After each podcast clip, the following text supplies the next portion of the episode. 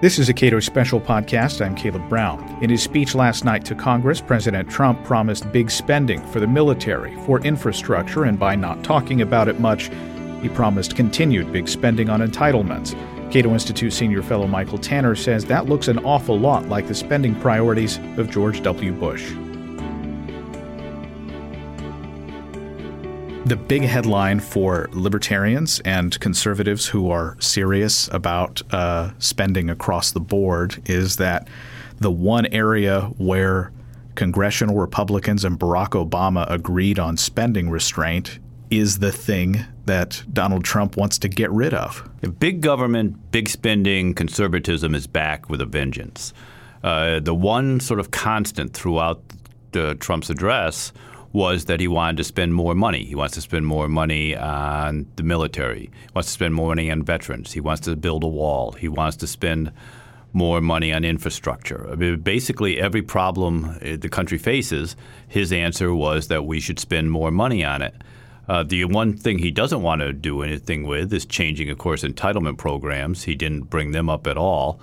Uh, so, how he's going to spend more money on everything, leave entitlements unreformed, cut taxes and still balance the budget.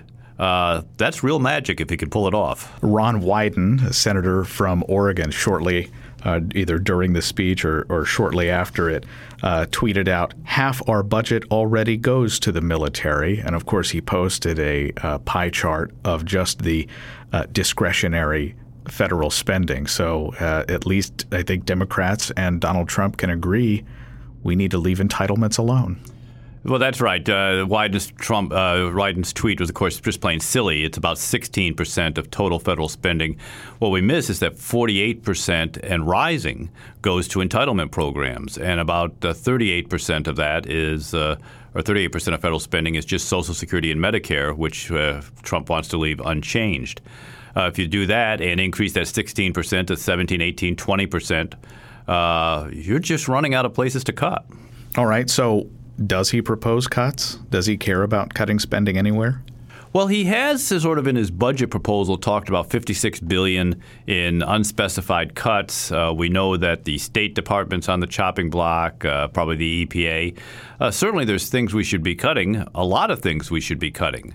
But the problem is that we've been cutting those things back essentially for years. The percentage of spending that goes to domestic discretionary spending has declined during the Obama administration. And this just necessarily so, right? I mean, you, you've seen that as programs like entitlements grow, that's right. I mean, the entitlements are automatic spending. Uh, basically, they go up uh, no matter what. Uh, that doesn't leave you a lot of areas to cut. So automatic, but not mandatory. Well, that's right. Congress could intervene at some point, uh, and uh, and cut those, but they'd actually have to affirmatively do that. If they simply do nothing, which of course is the politically safe course, that spending continues to rise as the population uh, ages. Donald Trump made his campaign slogan "Make America Great Again," and American greatness conservatism, uh, to the extent that it's back, it's it's always meant big spending, hasn't it? That's right. Uh, this is sort of uh, make government great again. Um, in many ways, it's surprising how much Donald Trump looks like George W. Bush. Uh, he beat up on the establishment in the campaign, but he really is talking about Bush style big government conservatism, where no matter what the problem is, uh, there's a government solution. It might be a conservative solution, but it's still imposed from Washington. It still involves a great deal of spending. The idea is that as long as it's being used for conservative or uh, or the right ends, uh, you, big government is justified. So I refer to this a lot, and because I think it is important when Donald Trump talks about compromise. Uh, he offered some compromise, it seemed, on immigration.